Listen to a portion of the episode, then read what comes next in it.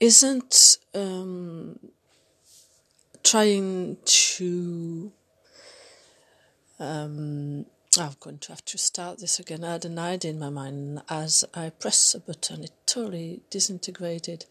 Um, I think it's because my thought started in French, and once I start trying to elaborate in English, it just didn't go well, and I was stuck. But um, attribuer du sens uh, à la pensée d'un autre. So the fact of affecting meaning to an absence of communication, or simply affecting or giving, attributing uh, interpretation to a lack of evidence, isn't that idiotic? Yes. Uh, we always try to color or tinge this with meaning when we have made a connection with a person. So that, to me, that's one of the greatest trauma. Would be a big word, but I will still use that word trauma.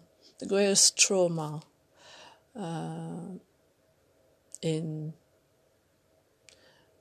well, your psychological makeup, your emotions, your sensitivities.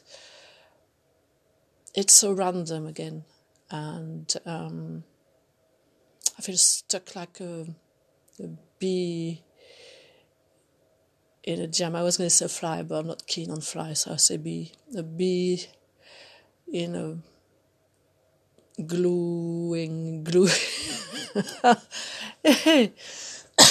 in a growing mass. So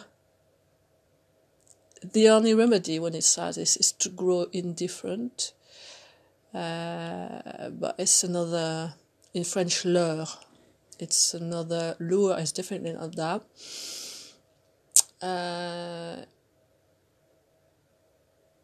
it doesn't make sense and it leads you to the wrong path, which sounds terribly religious. Right, enough of that.